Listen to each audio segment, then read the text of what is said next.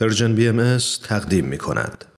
در این بخش از برنامه های این چهار شنبه رادیو پیام دوست از شما دعوت می کنم با خبرنگار همراه باشید. خبرنگار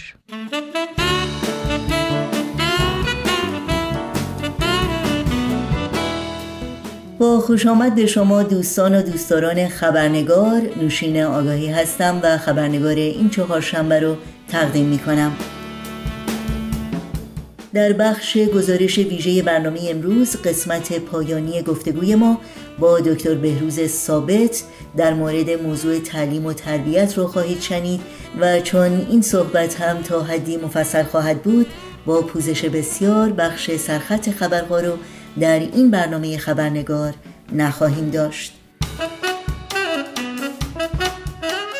و ما در هفته های گذشته با دکتر بهروز ثابت در مورد اصل تعلیم و تربیت و فعالیت های جامعه بهایی در این راستا در طی بیش از یک قرن گذشته و همینطور تاثیر این فعالیت ها در جامعه ایران گفتگو کردیم. در برنامه امروز یعنی در بخش پایانی این گفتگو به طور مفصلتری به بود اخلاقی اصل تعلیم و تربیت از دیدگاه آین باهایی می‌پردازیم و نگاه جامع تری داریم به پاره ای از مدل های آموزشی که از تعالیم آین باهایی الهام گرفتند. پس بار دیگر با دکتر بهروز ثابت نویسنده استاد فلسفه و علوم تعلیم و تربیت و مشاور مراکز علمی و آموزش عالی آمریکا همراه بشیم و گفتگوی امروز رو دنبال کنیم.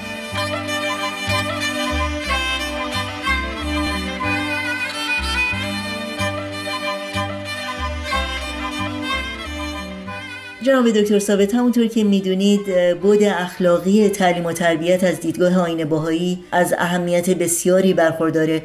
حتی بیشتر از بود علمی اون. بقیده شما چرا تا این حد بر این ویژگی تعلیم و تربیت تاکید شده در آین باهایی همونطور که گفتیم دیانت بهایی مروج تعلیم و تربیت جدید هست مطابق آخرین تحولات علمی و اجتماعی در دنیا.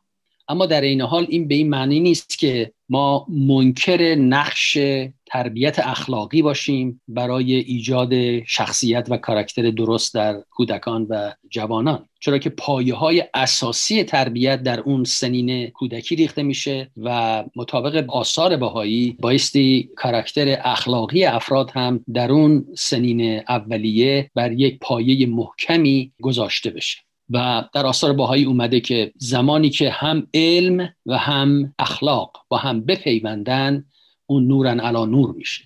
اما اگر قرار باشه که یکی از اینها اولویت داشته باشه اون تربیت اخلاقیه. چرا که تربیت اخلاقی اگر نباشه می‌تونه دنیایی رو برباد بده. از همین رو در حقیقت دیانت باهایی سعی می‌کنه یک نوع تعادلی رو ایجاد بکنه. بین پیشرفت بین ترقی بین تجدد و در این حال احترام به مبادی اصلی تربیت اخلاقی. ببینید در آین بهایی هدف از تربیت اخلاقی البته بحث بسیار وسیعه ولی کلا منظور یعنی چی؟ منظور احترام به کرامت انسانی احترام به حقوق بشره و به نظر بنده می‌تونیم بگیم منظور از تربیت اخلاقی این است که شرایط کمال انسانی رو رسیدن به کمال انسانی فراهم بشه. حالا بحث کمال البته خیلی ریشه های عمیقی در آین بهایی داره و واقعا فرصتش نیست که ما ابعاد مختلف اون رو بررسی بکنیم. ولی به طور کلی رسیدن به کمال که مختصاتی داره. حالا مختصات چی هست؟ یعنی نوع بشر را یکی دانستن. یعنی قدرت رو وسیله خدمت خلق قرار دادن. یعنی نسبت به افراد دیگر شکیبایی و مدارا داشتن. تعصب سیاسی تعصب مذهبی نژادی بر علیه دیگران نداشتن. و از همه مهمتر مقام انسان رو بزرگ دانستن. در آثار بهایی اومده که انسان دارای مقام بزرگه و نبایستی دست به اعمالی بزنه که ملعبه سبیان بشه. دست به اعمالی بزنه که از مقام اصلیش فرود بیاد پایین بیاد. در حقیقت هدف این کمال انسانی هدف این تربیت اخلاقی این است که اون قوای نهفته وجود انسانی رو ظاهر بکنه و در راه خدمت به نوع بشر به جریان بندازه. ولی حالا چه در حوزه سیاست چه در حوزه اقتصاد چه در حوزه فرهنگ این هدف اصلی هست. در حقیقت اون مفهومی که در زبان انگلیسی میگن servant leadership یعنی leadership ی که هدفش خدمته. و هر قدرتی و هر توانایی رو که در دست داره سعی می‌کنه استفاده بکنه نه برای سود شخصی نه برای شهرت و جاه و مقام بلکه برای خدمت به نوع انسان. تعالیم اخلاقی باهایی رو باید این رو ذکر کنیم که منظور امر به معروف و نهی از منکر نیست به نوعی که الان در ایران رایجه. بلکه تربیت یعنی تربیت اخلاقی یعنی تربیت درونی که وجدان انسان رو پرورش بده که خود اون وجدان عامل پرهیز از رفتار زشت باشه و عامل پرهیز از آنچه که مقام انسان رو تضعیف می‌کنه. و این جریان بایستی در کل زندگی در حرکت باشه. از ابتدای حیات تا انتهای حیات بایستی در جریان باشه. و لذا منظور از تربیت اخلاقی این نیست که یه گرده رو بنشونیم فقط در یک کلاس بگیم چی درسته چی غلطه. بلکه جامعه رو بایستی همه ابعاد حیات اجتماعی رو ما بایستی تبدیل به مدلی بکنیم از تربیت اخلاقی. که بعد در این رابطه متقابل فرد و جامعه این مدل اخلاقی و این تربیت اخلاقی در جریان باشه. مثل یک جریان آبی که در حال حرکته و به هر جا که می‌رسه همه رو از تربیت اخلاقی سیراب بکنه. لذا همونطور گفتیم بایستی در کل زندگی در جریان باشه. و اگر در حوزه مدرسه و تدریس و اینها وارد میشه تربیت اخلاقی باز دوباره نباید صرفا یک کلاس جداگانه ای باشه که بگیم خب دوباره اخلاق یعنی این. بلکه بایستی در تمامیت نظام آموزش پرورش در تمامیت برنامه ریزی آموزشی خودش رو نشون بده.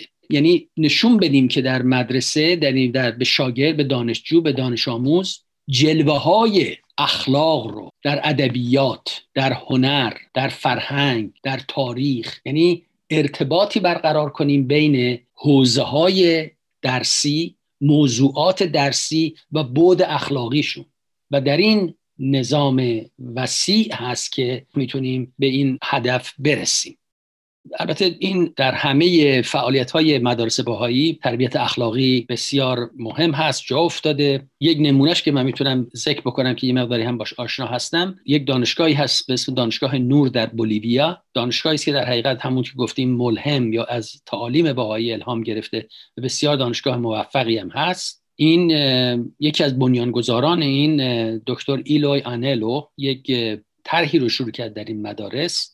به عنوان مورال لیدرشپ یا رهبری اخلاقی. و در این مورد فعالیت های زیادی انجام داد مطالبی رو نوشت و که بعد به صورت کتب جامعی منتشر شد. متاسفانه خود ایشون فوت کرد اما فعالیت هایی که انجام داد نه تنها در سطح دانشگاه بلکه در تمام سطح کشور دارای تاثیرات بسیار وسیعی بود. بله خیلی ممنون. در مورد مدل های آموزشی که در جامعه باهایی وجود داره از شما بپرسم در حقیقت مدل هایی که از تعالیم دیانت باهایی الهام گرفته اگر ممکنه در این مورد توضیحات بیشتری رو از شما بشنویم. ببین البته یک بیانی است از حضرت شوقی ربانی ولی امر جامعه بهایی که وقتی از ایشون در مورد سیستم آموزش و پرورش بهایی سوال می‌کنن ایشون جواب میدن که ما خیلی هنوز فاصله داریم به اون مرحله ای که صحبت از سیستم جامعه آین بهایی بکنیم. چرا که این جریان یک جریانی است که احتیاج به زمان داره احتیاج به تجربه داره. ما وقتی به ادیان دیگه هم نگاه می‌کنیم به, به مسیحیت به اسلام کاملا می‌بینیم که چندین قرن طول کشید تا اون دیانت از اون حوزه درونیش خارج شد با محیط خارجش ارتباط برقرار کرد و اندک اندک پایه های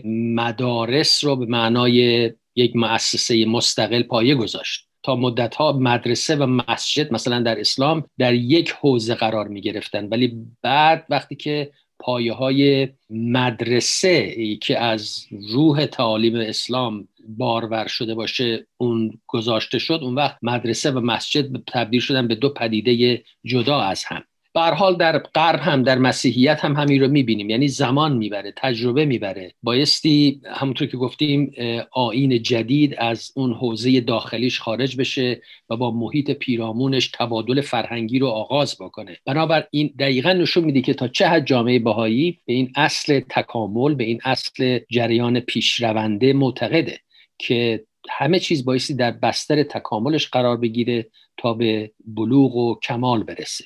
و این دیدگاه کلیه در مورد مدل هایی است که بخوایم بگیم ذکر بکنیم. اما به این معنا نیست که افراد باهایی جوامع باهایی دست به کار تعلیم و تربیت نزنن. همونطور که گفتیم از اولین کارهایی که جامعه باهایی ایران کرد با وجود تمام محرومیت ها و محدودیت ها ایجاد مدارس بود. و همینطور در سایر ممالک دنیا الان شاید واقعا ده ها بلکه صدها مدرسه و یا مرکز آموزش هست در جامعه جهانی بهایی در کشورهای مختلف عالم در پنج قاره عالم که به نوعی در حد و حدود خودشون مشغول به فعالیت های آموزش و پرورش هستند و اینها مؤسساتی هستند که از تعالیم بهایی از روح بهایی الهام گرفتن. نه اینکه دقیقا یک مدل کامل و تمام شده و پرفکت آموزش و پرورش بهایی باشد بلکه ملهم هستند از تعالیم بهایی و دیدگاه های بهایی. و همه این فعالیت ها به نظر ما دارای اهمیت چرا که اون مدل جامعه بهایی تعلیم و تربیت بهایی بایستی از بطن این تجربه ها این تلاش ها بیرون بیاد. و همطور گفتیم سابقه مدارس تربیت در ایران یا فعالیت هایی که تحت عنوان مؤسسه علمی در ایران صورت می‌گیره و یا فعالیت هایی که در سایر نقاط دنیا در مورد ایجاد مدارس در سطوح مختلف مثلا مدرسه باهایی در جمهوری چک یا مدارس باهایی که در آفریقا هست و یا مدرسه باهایی که در هایتی هست. اینها همه بایستی دست به دست هم بدن و به مرور جامعه تر بشن کامل تر بشن و تجربه بیشتری کسب بکنن. فعالیت های تئوریک و به اصطلاح ایجاد ساختارهای نظری یا یک چارچوب نظری برای تعلیم و تربیت هم صورت گرفته. مثل یکی از مدل ها که در جامعه باهایی امریکا مطرح شد در دهه هفتاد میلادی به خصوص و این یک مدل تعلیم و تربیت بود تحت عنوان مدل انیسا.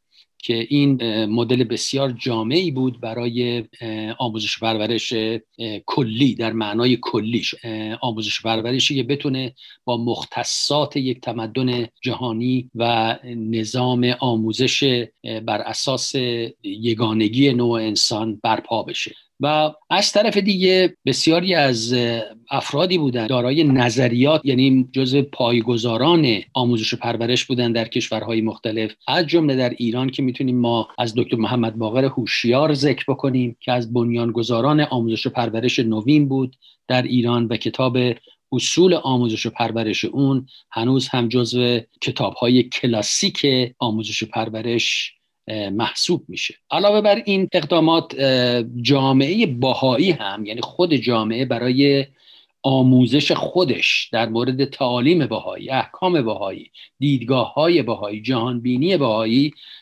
طرحهای مختلفی داشتند که جامعه ترین و مهمترینش طرح روحی هست که هدف اون است که با یک برنامه ریزی آموزشی خیلی دقیق و باز با همون بعد تکاملی به اصطلاح اینها برنامه ریزی شده و هدف هم بیشتر اینه که جوی فراهم بشه که در اون جو افراد با هم گفتگو بکنن آرا و نظرات خودشون رو مطرح بکنن. ضمن اینکه آثار اصلی کانون اصلی آثار بهایی رو مطالعه می‌کنن بعد بر روی اون گفتگو داشته باشن. به حال اینم از طرحهای بسیار موفقی است که الان در تمام جهان در جریان هست برای تمام جامعه. خیلی ممنونم. اخیرا با یک دوست غیر باهایی در مورد تعلیم و تربیت و همینطور دیدگاه آین باهایی در این زمینه صحبت می کردم و سابقه طولانی فعالیت های باهایان برای پیشرفت تعلیم و تربیت در ایران اون متعجب بود که چرا تا به حال در این مورد هیچ چیزی نشنیده و هیچ اطلاعی نداشته پاسخ شما به این پرسش چی هست؟ ببینید البته یه اشاره اول بکنیم که چرا اینقدر این مطلب جا افتاده. این به خاطر نیست که واقعا از ابتدای پیدایش این آین در ایران چنان تبلیغات زهراگینی بر علیه حالا به کشتن و زندان کردن و اینها کار نداریم تبلیغاتی که بر علیه این آین شده و محدودیت هایی که برای این جامعه به وجود آوردن که نتونه از خودش دفاع بکنه. یعنی در حقیقت اون استبداد مذهبی که بر ایران حاکم بود اون جلوی هر گونه آزادی بهاییان برای بیان مطلب خودشون رو می‌گرفت. بهاییان هر از گاهی یک مجله چاپ می‌کردن یا یک کتابی چاپ می‌کردن و در همین حد و اون چاپشون هم فقط یک به صورت کپی کردن بود و با استفاده از typewriter همین. و این تنها نوع نه در روزنامه نه در مجله نه در رادیو نه در تلویزیون در هیچ شرایطی اجازه داده نشد که بهاییان بیان بگن اصلا حرفشون چیه چه میگن و پاسخ بدن به سوالات.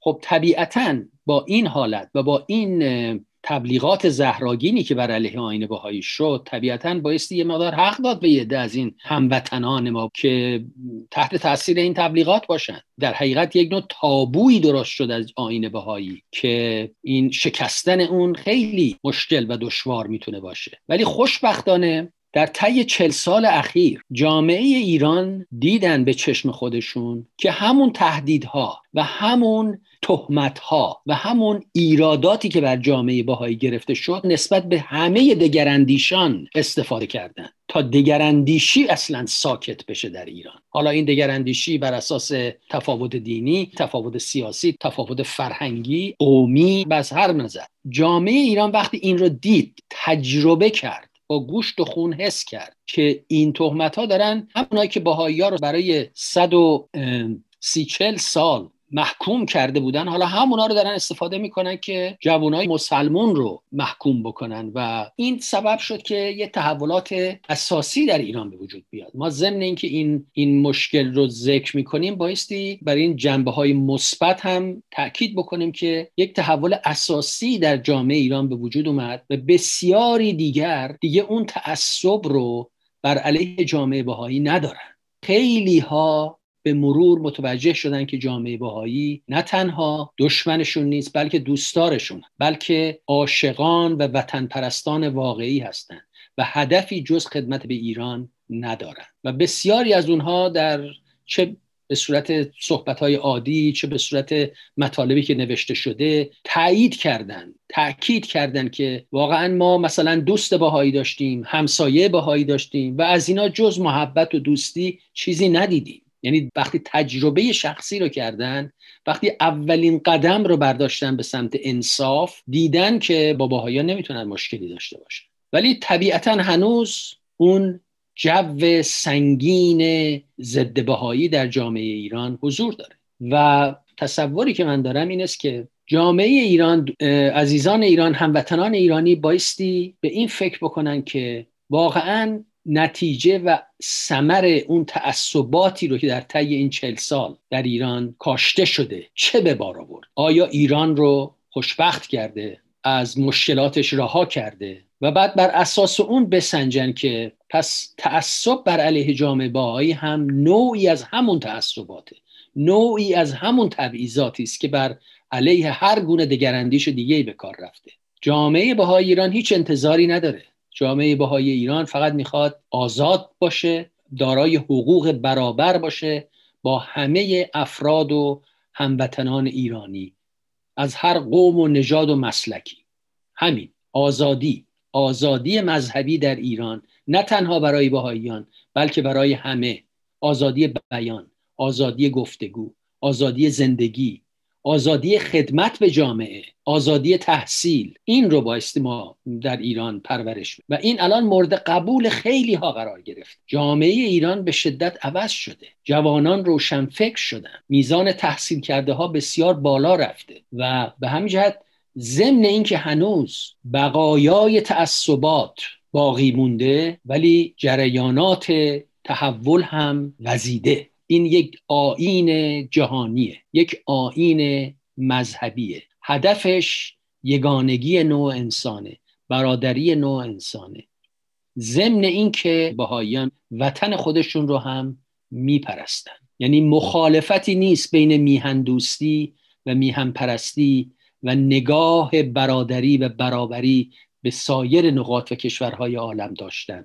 نوع بشر رو برابر دانستن. این صرفا بست و گسترش همون وطن پرستی خردمندانه است. وطن پرستی فرهیخته نمی‌خواد دنیا رو از بین ببره. نمی‌خواد همه دنیا رو یک رنگ بکنه. بلکه می‌خواد با همه عالم در صلح باشه.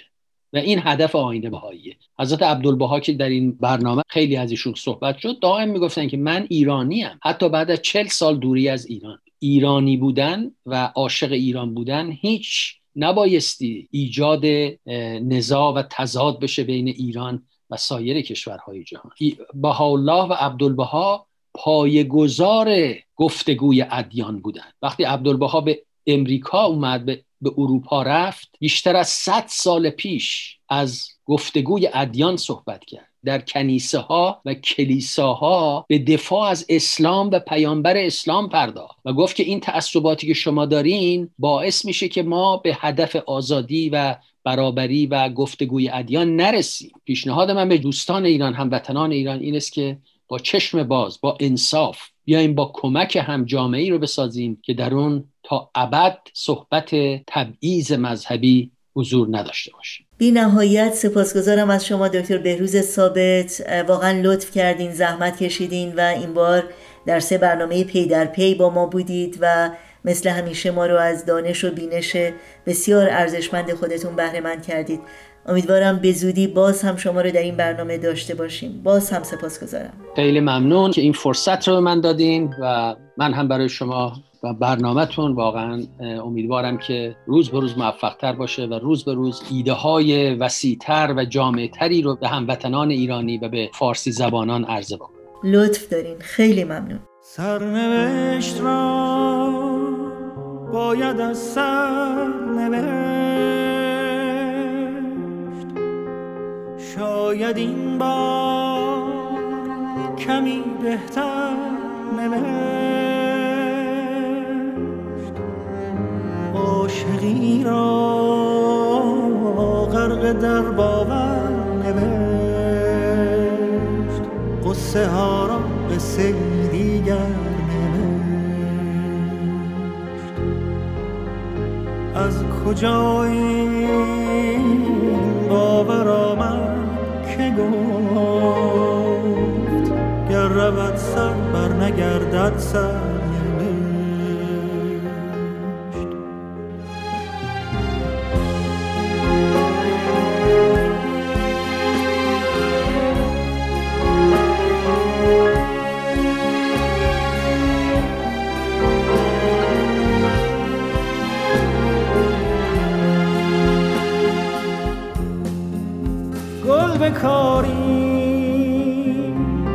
hasta lejos.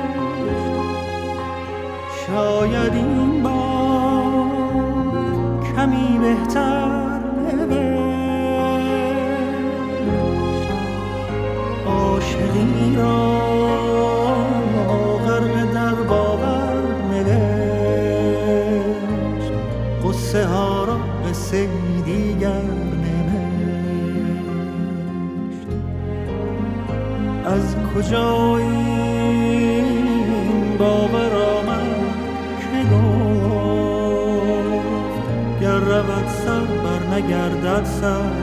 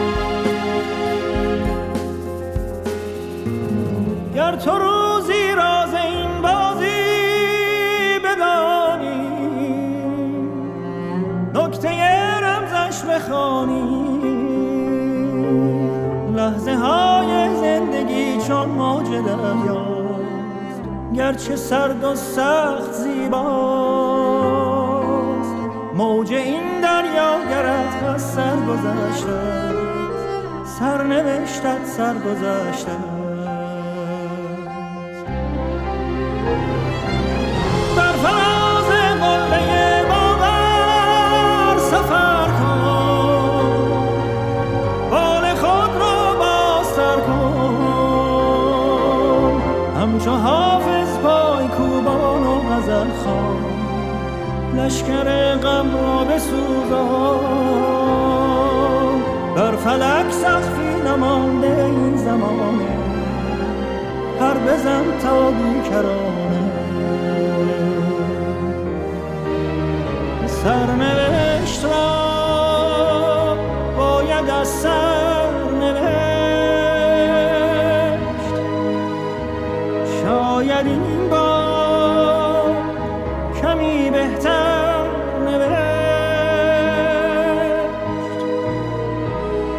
عاشقی را